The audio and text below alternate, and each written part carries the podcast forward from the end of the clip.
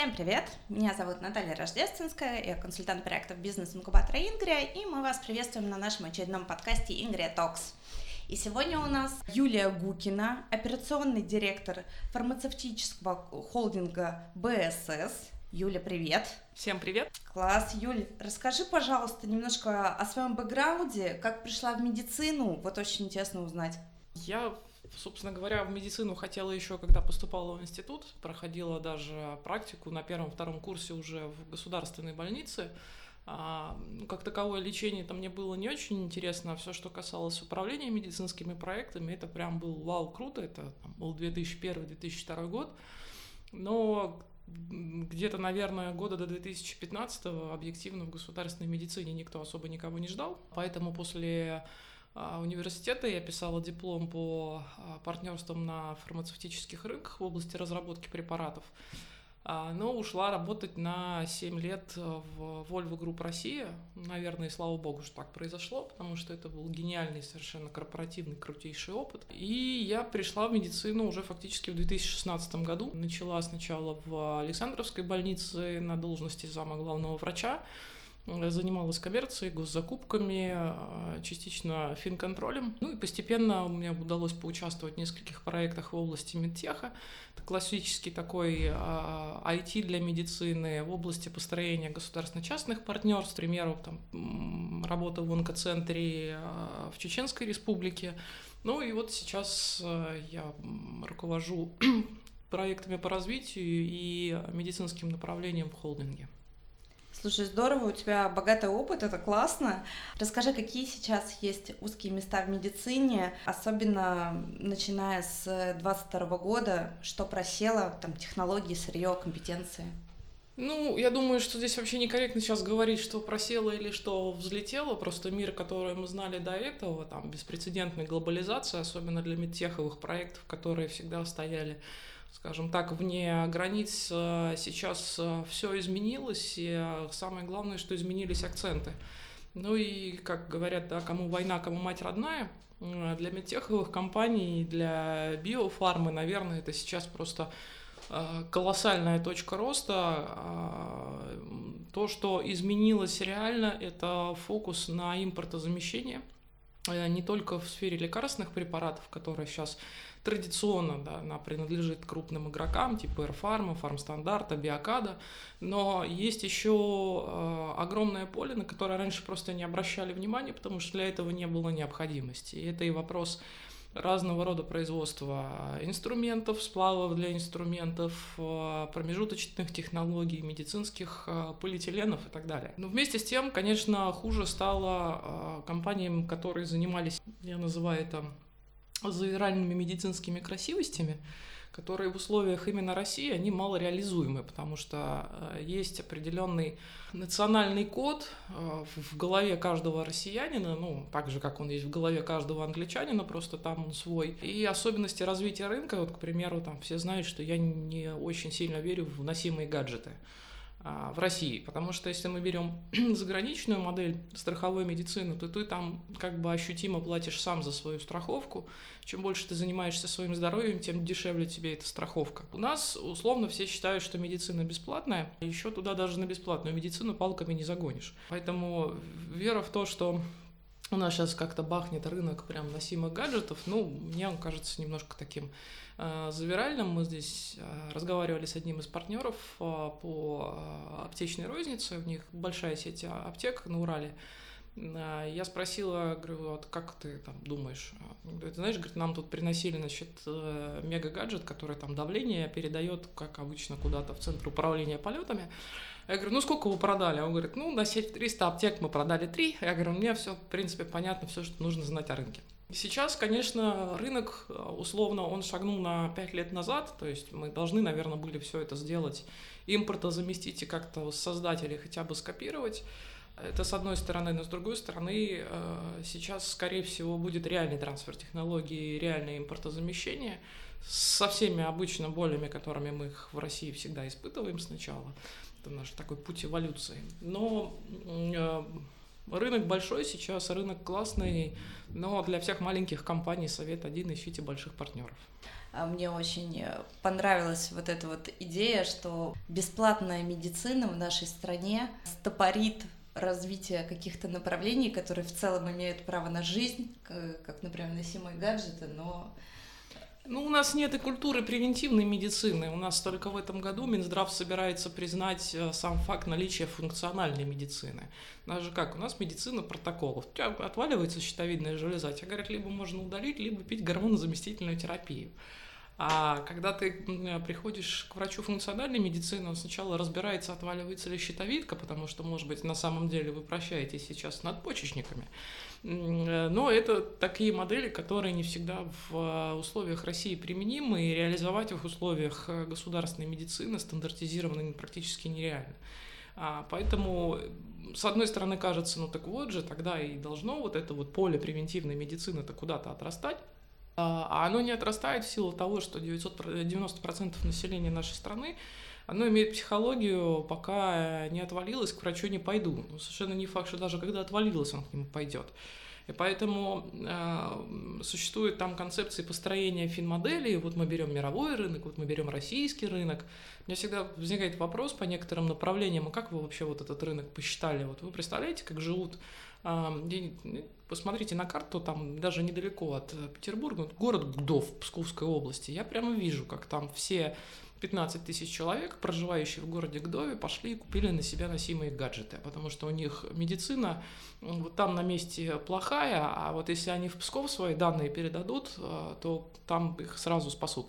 А, ну, не, есть нерабочие завиральные модели, которые в России не работают по разным причинам, в том числе потому, что Россия слишком большая. Э, ты сказала, что стартапам надо идти к крупным игрокам. Скажи, пожалуйста, какие у нас сейчас на нашем отечественном рынке есть инновационно активные игроки?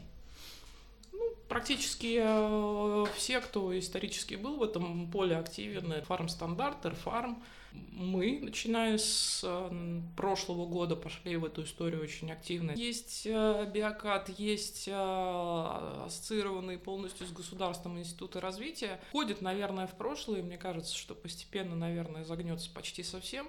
Система некое там создание чего-то в частном секторе. Но, во-первых, частная медицина в России это такая как бы, как Иисус Христос, э, все знают, что он был, но его никто не видел. А, потому что, когда мы говорим о крупных частных сетях, даже медицинских, нужно понимать, что основную часть своей выручки они делают, э, закрывая тарифы ОМС. И здесь емкость э, чисто коммерческой медицины, она слишком маленькая для того, чтобы можно было вырастить более или менее серьезный технологический проект. Все крупные проекты, о которых мы слышали, там прекрасная команда ребят из MedVR, которые за 80 миллионов сделали тренинговый центр в Институте Сеченова. Есть много разных других команд по России, которые делают большие вещи, но эти все вещи строятся для большой государственной медицины.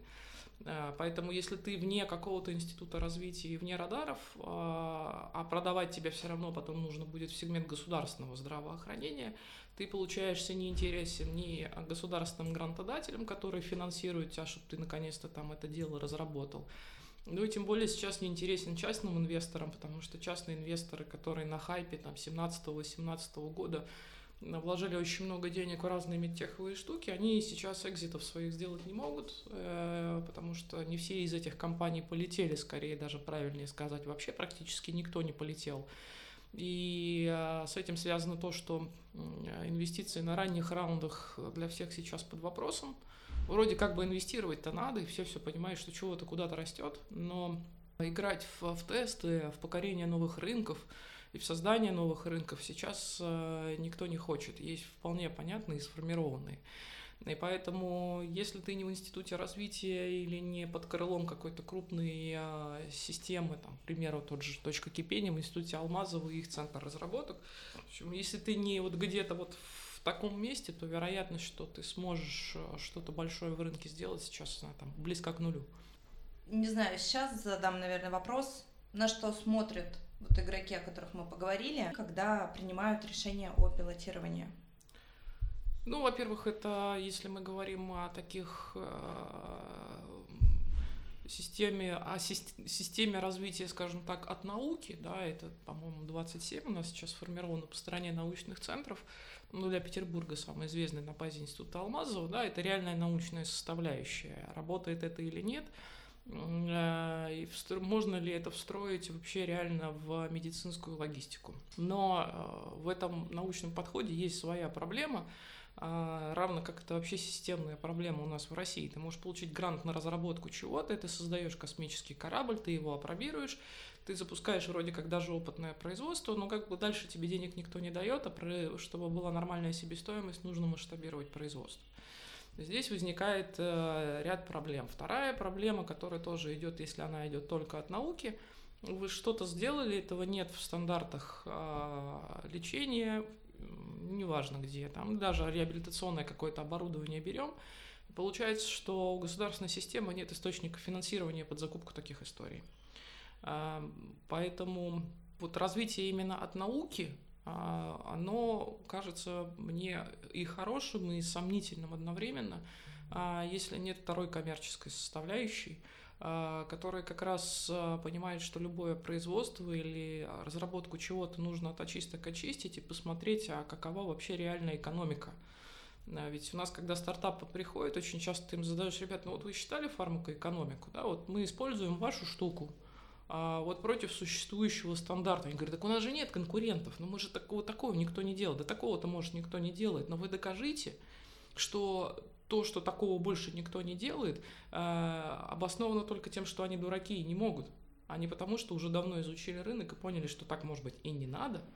Потому что есть э, разные компании, там приходят, вот они с составами, говорят, мы делаем там в 4 раза выше, в 5 раз сильнее, хорошо, если это научно было доказано, а потом, а, когда ты смотришь производственную составляющую этого процесса уже как инвестор, понимая свою сбытовую сеть, понимаешь, что что-то какая-то, не, наверное, идея финансовая вообще неинтересная, но разработка прикольная. И вот у нас страна плодит там на полку таких разработок э, десятками. Поэтому сейчас я рекомендую думать о том, что бы вы ни производили, это посчитать адекватный срок быстрой э, регистрации, либо медизделие, либо если это промежуточный материал, можно ли будет этот, этот материал использовать для медицинских изделий, в чем он круче. А, крутость, как правило, сейчас в импортозамещении. А, то есть, если ко мне приходит импортозамещающий материал, это классно. Если мне говорят, ну мы там это купим, не знаю, в Корее, где-нибудь еще и так далее, то уже ну, качество этого проекта для любого инвестора оно на самом деле падает потому что а, ну, до СВО можно было играть в импортозамещение, а сейчас как бы уже его приходится делать реально. И поэтому составляющие основные – это вообще выживаемость концепции, ее применимости, экономическая обоснованность для конечного потребителя, там, пациента или просто здорового человека, который там, пытается заниматься ЗОЖем. А, и для всего, что касается госмедицины, это реальный процент импортозамещения а, того, что вы делаете. Если мы говорим об IT-технологиях, то в первую очередь нужно говорить о том, что витально важно для пациентов. Не вот мы тут сейчас возьмем большую выборку, ее проанализируем как-нибудь, что-нибудь, какие-то рекомендации дадим, и вот у нас там а, как, как все носимые гаджеты начинают смерти, смертность от сердечно-сосудистых заболеваний, ну и понеслось. Ну вот вы докажите мне, как ношение этого гаджета поможет эту смертность реально снизить. Скорее всего, приблизительно никак. И вот это самая большая проблема проектов. Мы сделали охренеть какую штуку, но мы не знаем, как она работает. Ну вот как доказать ее эффективность. Какие вообще KPI стоят перед э, госклиниками, чтобы стартапы строили вокруг этого свою э, базу доказательную в том числе? Слушайте, ну есть э, KPI стандартные, э, они к стартапам никак не относятся, их друг с другом не увяжешь. Есть требования к койко-дню, к заполняемости, к проценту летальности. Э, для разных стационаров это все разное. Для сердечно-сосудистых заболеваний есть сигнальные показатели комитетов или Минздравов региональных. А, и когда компания что-то делает, она должна понимать, что есть условно назовем их так, логистические показатели для клиник, а, как, сколько пациентов они могут а, принять в течение года на том ограниченном количестве коек, которые они имеют. э, экономика лечения такого пациента, особенно если мы говорим о тарифах так называемого законченного случая, э, вот там ковидников так лечили, вот у вас есть 200 тысяч, а, и вы 200 тысяч эти получите, если вы его через 3 дня выпишете или через 8, без разницы. Э, если какое-то решение позволяет в значительной степени улучшить экономические показатели лечебного процесса за счет, естественно, его удешевления, э, то тогда, да, больницы это интересно. А с другой стороны, э, есть еще другая беда и российского здравоохранения в том, что у нас еще если в, в крупных регионах Москва, Санкт-Петербург, Новосибирск, Казань, Владивосток отчасти а, более или менее поставлена культура управления медицинскими учреждениями во всем, что касается экономических и таких э, показателей качества бизнес-процессов, то в регионах э, с этим плохо от слова совсем. Поэтому нужно понимать, что когда э, вы приходите с опережающим их уровень сейчас управленческого развития решением, они вообще не понимают, что это такое, они смотрят на нас как баран на новые ворота. И здесь нужно очень четко понимать, что когда что-то разрабатывается, как вы будете убеждать и входить на этот рынок, учитывая, что в нем есть масса игроков, и он все-таки имеет, скажем так, некую а, политическую окраску. Поэтому больница понимает, первое, у меня есть сигнальные показатели, если я их не выполню, главврач поедет а, на ковер к министру здравоохранения региона. А если я их выполню, я я буду молодец. А, и очень часто выполнение таких показателей, оно очень далеко от экономической логики и вообще эффективности. Может быть, можно было сделать по-другому. Но есть больная задача, ее нужно выполнить здесь и сейчас. Вот сказали срочно импортозаместить нам сейчас цитостатики, потому что у нас пациенты иначе через полтора-два года умирать начнут, когда выйдут импортные производители с рынка. все бросились это делать. И вот у больниц сейчас приблизительно так же – у вас должны быть все препараты, все расходники, вы должны обеспечивать лечебный процесс, невзирая на текущее санкционное давление. А, и я вас уверяю, что в такой парадигме а, сейчас а, главным врачам истории про улучшайзинг чего-то, не очень интересны, просто потому что им и так сейчас тяжело. И поэтому смотрят в востребованный, нужно ли это конкретно сейчас. То есть, грубо говоря, ну, если проект предлагает что-то, что клинике интересно в моменте, но он говорит, я это сделаю через год, то, скорее всего, это невкусно. Ну, во-первых, в медицине это как бы мы же понимаем, что нет проектов, которые можно сделать через год. Если что-то скопировать, то да, можно, но а, быстрое копирование а, жизненно важных препаратов, оно сейчас все равно на стороне крупных и крупнейших игроков, а, под которые там и заводы строят, а, для того, чтобы что-то там внутри России импорта замещать можно, нужно, но нужно понимать, что а, через год вы сделаете только через реальный живой трансфер технологий. Невозможно ничего разработать и исследовать за год. Поэтому, да, если вы говорите, мы трансферим сейчас технологию, потому что вот конкретно с этим препаратом, ну, он Виагра ушла, слава богу, у нас были дженерики, понимаете, а как бы сейчас, что было бы, если бы Виагра ушла по политическим мотивам, а не экономическим? Богу, да?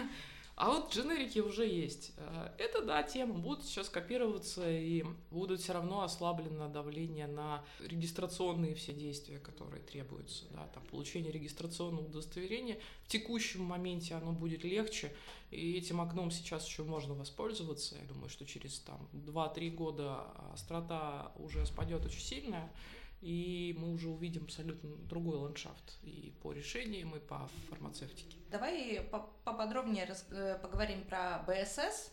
Расскажи там пару слов про холдинг и про инновационную активность в рамках холдинга. А, холдинг был создан в 96 году. На текущий момент это а, единственная компания, которая смогла ну, из тех лет, да, если мы говорим про вообще про северо-запад, которая смогла эволюционировать до уровня системообразующего предприятия. И весомого игрока не только на рынке северо-запада, а уже у компании очень большой портфель а, разных бизнесов медицинских и околомедицинских. Это и одна из крупнейших российских а, аптечных сетей Алоэ, это собственная логистическая компания – А, это 15 а, оптовых складов по стране, 77 филиалов. То есть мы фактически активны во всех регионах. Сейчас это касается и госпитальных поставок, и поставок розничных препаратов. А, у нас есть свои производственные линейки, конкретно компания Аспера, которая производит разные косметические средства, БАДы, эфирные масла и так далее. Есть сильное подразделение БСС косметологии, ну и, безусловно, там один из важнейших активов – это вообще, в принципе, наши способности, экспертиза в э, системе построения а, дистрибуции под медицинские проекты. А, естественным образом из этого выросло и направление IT. Дзен не так широко известен на рынке, скорее даже наоборот, наверное, неизвестен. А, но он сейчас выводит как раз на рынок те продукты, которые росли внутри холдинга и сейчас они доросли до уровня упаковки в коробочные решения, которые как раз интересны компаниям а, медицинского сегмента, где бы они ни были. А, и мы уже понимаем, что мы имеем очень большую такую развитую инфраструктуру, в которой, во-первых, мы можем и оценку компании быстро провести, а, и, и систему дистрибуции, когда мы понимаем, какие есть опасности и каким образом можно выстроить коммерциализацию того или иного продукта. А, поняли, что сами по себе являемся очень большой экосистемой, и вхождение любой технологичной компании, которая близка к уровню коммерциализации, к этапу коммерциализации сейчас, а, мы можем дать а, больше, чем просто деньги, да, потому что, ну, заходит венчурный инвестор, он дает деньги, он, наверное, дает какую-то экспертизу, может быть, связи, но он не является дистрибьютором самим по себе. А, мы являемся, поэтому мы можем себя совершенно честно называть смарт-инвестором на текущий момент. Мы смотрим и в IT, и в фарму, и в а, разработке и составов, и материалов, и производство из этих материалов изделия медицинского назначения, потому что сейчас ну, рынок переформатируется, и как раз там тот момент, когда этим нужно заниматься смотрите разработки и для аптек, и для клиник, и для производства для, масел, да? Вот. Для всего фактически. Мы, в, в принципе, не имеем ограничений по медицинскому спектру и решения там с искусственным интеллектом, к примеру, для построения симуляционных э, центров, возможно, для ускорения клинических исследований, если такие решения на базе нейросетей что-то могут. Стараемся до входа в проект э, компаниям помогать а, сделать какие-то пилоты на уровне там, либо регионов, э, ну, государственного сегмента. Поэтому мы способны э, заводить быстро проекты в пилот, тестировать и смотреть, это вообще живая концепция или нет, надо, надо ли нам в нее идти. Как еще помимо краш-теста попасть в воронку БСС, как отбор стартапов проходит? Мы делаем посадочную страницу, чтобы у стартапов была возможность а, напрямую через наши информационные ресурсы заявки подавать. Если ко мне компания приходит с базы там либо какого-то, э, там, работали с НИИ, а, или работали с университетом, я понимаю, что там есть во что смотреть. Если приходят врачи из крупных центров, говорят, ну, вот такую штуку придумали, но не знаем там, да, что с ней делать. Вот, ты, ну, для нас э, такой сборник, он, конечно, а, лучше работает, и мы сейчас часто бываем на разных мероприятиях, и от ВШИ, да, по-моему, было в начале года и на Выше? форуме, да, и на форуме mm-hmm. промышленник. Ну вот я в основном смотрю э, проекты там. А, возможность прямой отправки, вот она, пожалуйста, есть через технопарк. Мы, в принципе, получаем от Наташи, наверное, практически каждую неделю что-то по одному-два проекта. Отлично. Тогда пока, э, друзья, если у вас есть проекты, присылайте их мне, Наталье Рождественской. Мои контакты будут в описании подкаста.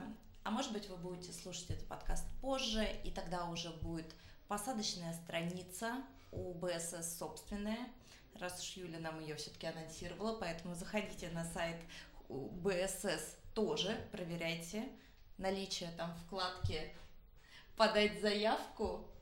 Как будет вкладка называться? Это будет не вкладка, это будет целая посадка, где мы расскажем, а, кого мы ищем и чего от нас можно ждать и чего от нас можно не ждать. Ты частенько повторяешь, что русские медицинские стартапы бессмысленные и беспощадные. Обоснуй.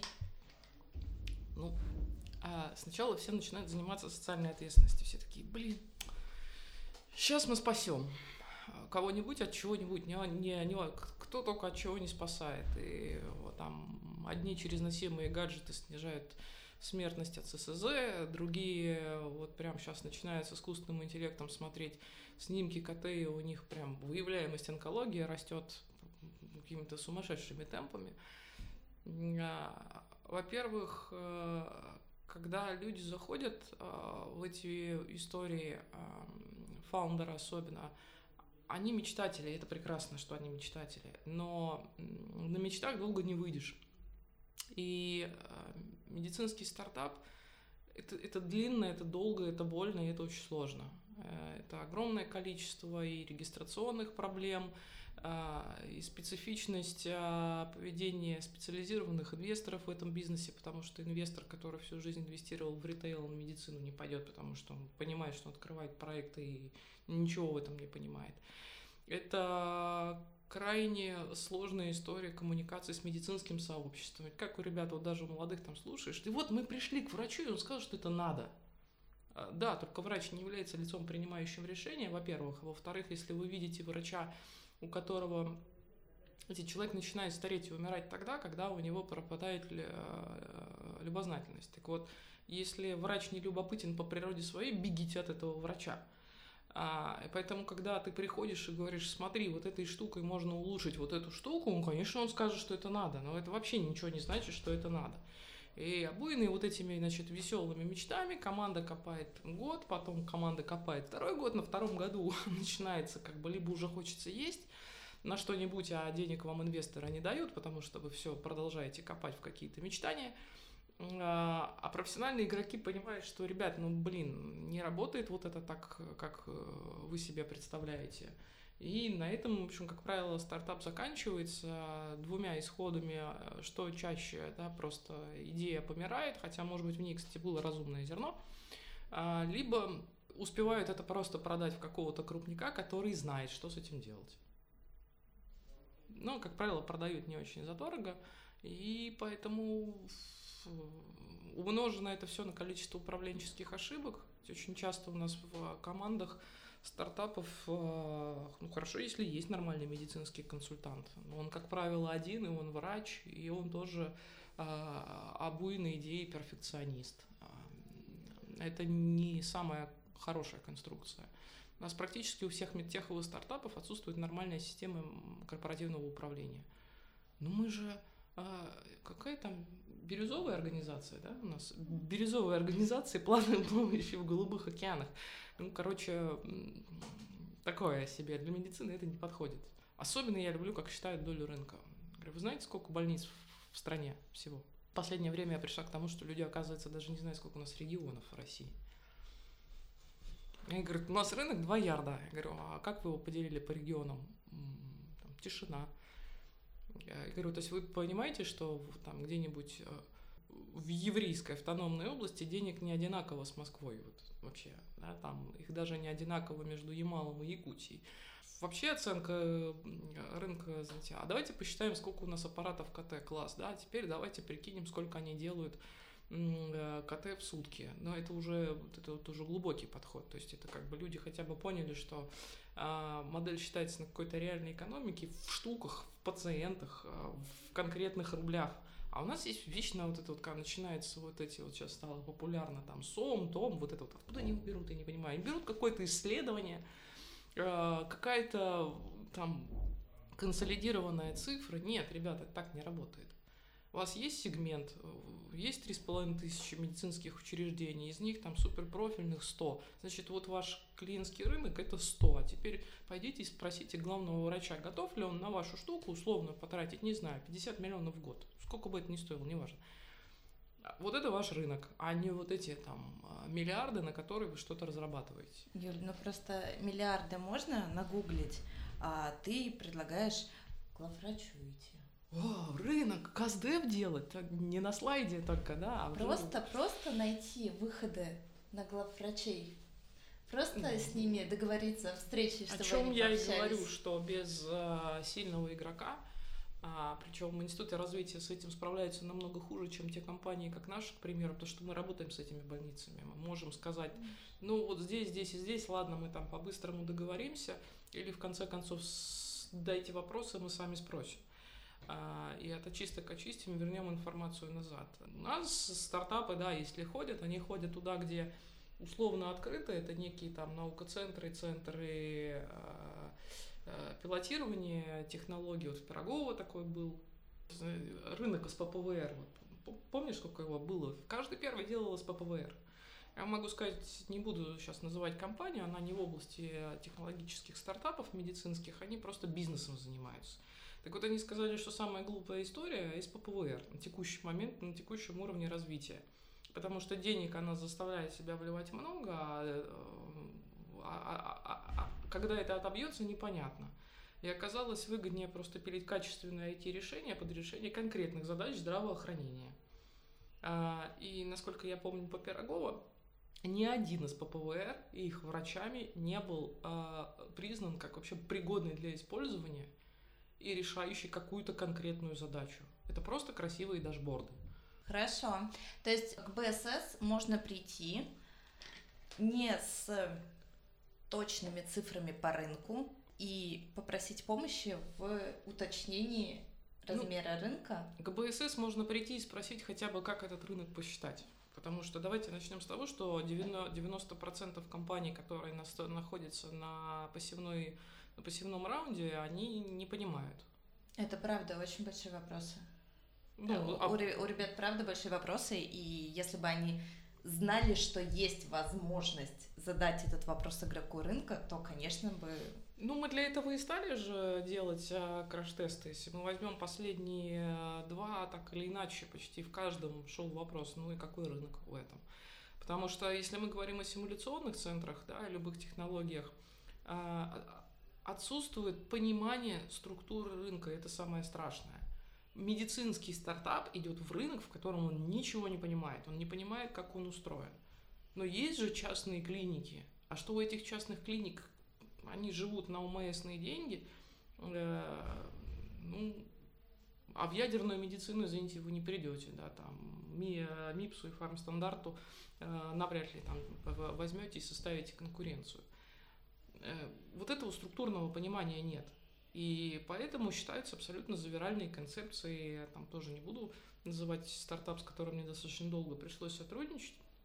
А, но вопрос, вы понимаете, что для того, чтобы вот то, что финмодель, которую вы показали инвесторам, чтобы ее реально реализовать, вы должны обрабатывать 80% а, а, компьютерной томографии грудной клетки мирового. Где ваша экономика? Не-не-не, ты ничего не понимаешь, что другая бизнес-модель, там сейчас все, сейчас все будет по-другому. Но как бы по-другому не случилось, а, потому что если концепция завиральная, то она ею всегда и остается, потому что она не про рынок, она не имеет никакого отношения к реальности. Юль, ты сказала, что у медиков, с одной стороны, должна быть повышенная любознательность, и если ее нет, значит, плохой это медик, и от него надо бежать. С другой стороны, все знают о вот этой вот циничности медиков, вот какие они, как с ними работать? Ну, медицинский цинизм, он очень сильно преувеличен. А это нормальная защитная а, реакция человеческой психики. Ну, представляете, там у каждого хирурга, каким бы он замечательным ни был, у каждого абсолютно есть свое кладбище. Есть очень старая книга Федора Углова «Сердце хирурга» про советского хирурга, а есть еще книга а, Амосова по-моему, называется «Сердце человека», если не ошибаюсь. Там просто расписаны а, реальные будни врача. Медицинский цинизм э, – это стресс. Во многом этот стресс, кстати, вызван не самим фактом болезни человека, а поведение либо самого пациента, либо их родственников. Вот представляете, в среднем врач, который работает, ну, из 100% неврологов, приходящих в инсультное отделение, 80% а, уходит на первом году. Ну, потому что тебе надо как-то попытаться смириться с тем, что хоронишь ты каждый день. А потом ты постепенно учишься спасать и кайфовать не от того, что у тебя сегодня никто не умер, а от того, что пациент там дошел до уровня реабилитации. И это строго про медицину, это строго про пациентов, и там хотя бы ну, на первой фазе обычно еще и пациенты иногда молчат. Они бывают разные, когда они начинают говорить, тут тоже сложности возникают определенные. Вот эта система а, жалоб, которая есть, она катастрофична на самом деле, она реально заставляет врача выгорать, потому что он всегда обязан, и он стал холопом. Да, они становятся от этого циниками. А есть вторая составляющая, почему выгорают те же неврологи. Вот ты тащишь этого пациента, у тебя все классно, он начинает вроде как ходить для тебя, для врача, это очевидный прогресс. А ты приходишь э, на работу, тебе приезжает родственник и начинает с тобой обсуждать, а как бы от этого вот родственничка бы избавиться, там, а можно не забирать. А, и это тоже определенная часть цинизма, которая э, вырастает в врачах. Они прекрасно видят, с чем они работают и в препаратах, и в закупках. Как с этим работать? Я говорю, для начала хорошие книжки прочитайте вообще о психологии врача и попытайтесь ее понять. Второе, врачи, которые реально да, могут сделать оценку, они любят э, предельно конкретные вещи, с чем вы пришли. И от специализации к специализации это разница. Да? Самая жесть это травматологи. Ну, вообще. Так, короче, что? Вот так и вот так вот. И, и по-другому мне не надо. И там не будет ни диалогов, и этот врач не пойдет вам рассказывать и подсказывать, что можно сделать, как правило. Если вы такого найдете, держитесь за него, только удостоверьтесь, что он реально имеет какой-то вес в врачебном сообществе. Есть врачи, которые в базе любят, э, особенно то, что касается как раз пилотирования, прототипирования. Вот есть, к примеру, там великолепный в ней Петрова Артем Полторацкий. Да, он тоже жесткий, но он может поговорить, пофантазировать, прикинуть, как это можно сделать. Ему не лень там провести два с половиной часа. Циник ли он? Да. И если вы будете ему рассказывать фигню, он вам скажет впрямую в глаза, что это фигня, без реверансов. И все считают, что это какой-то такой вот агрессивный цинизм и какая-то токсичность. Ну, как бы, если вы боитесь токсичности, тогда мой совет вообще не надо работать в медицинском бизнесе ни в каком. Да, не стоит путать токсичность и прямолинейность. И прямолинейность, да, совершенно верно. Но если нас не отпугивает все вышеперечисленное, и мы все-таки решили, мы будем пилить медтех стартап, мы понимаем, что у такого стартапа длительный цикл выхода на рынок. Где, Юля, где же такому стартапу взять деньги на ранних стадиях развития?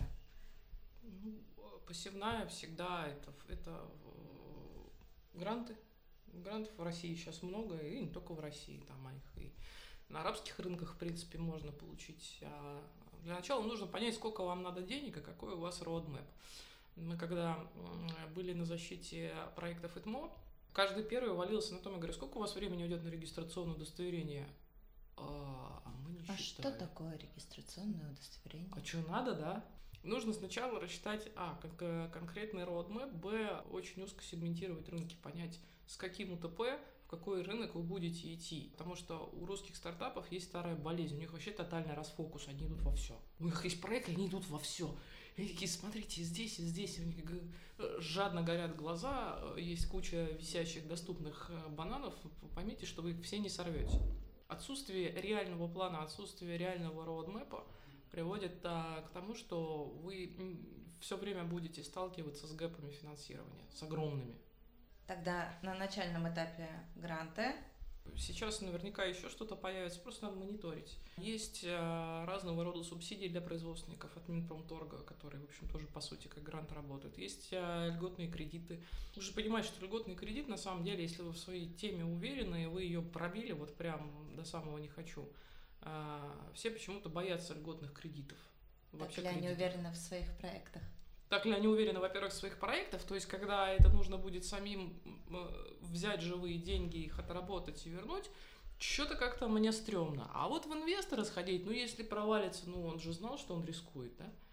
Но э, вторая тема сейчас – это умерить свои аппетиты по поводу сокращения э, долей при оценке все, что было до СВО, просто надо забыть. Смарт-инвестор, когда заходит, он понимает, зачем ему этот проект, куда он его встроит, и ему стопроцентно нужна ситуация не просто дать денег, а контролировать, чтобы этот проект развился туда, куда этому инвестору нужно, чтобы он в его экосистему встал. А у нас какое-то время стартапы ведут себя. Вы мешаете нам мечтать. У нас у фаундера есть свое видение процесса, и поэтому мы, конечно, хотим, чтобы у нас за 15% дали нам миллионов 15, и мы будем заниматься тем, чем мы занимаемся.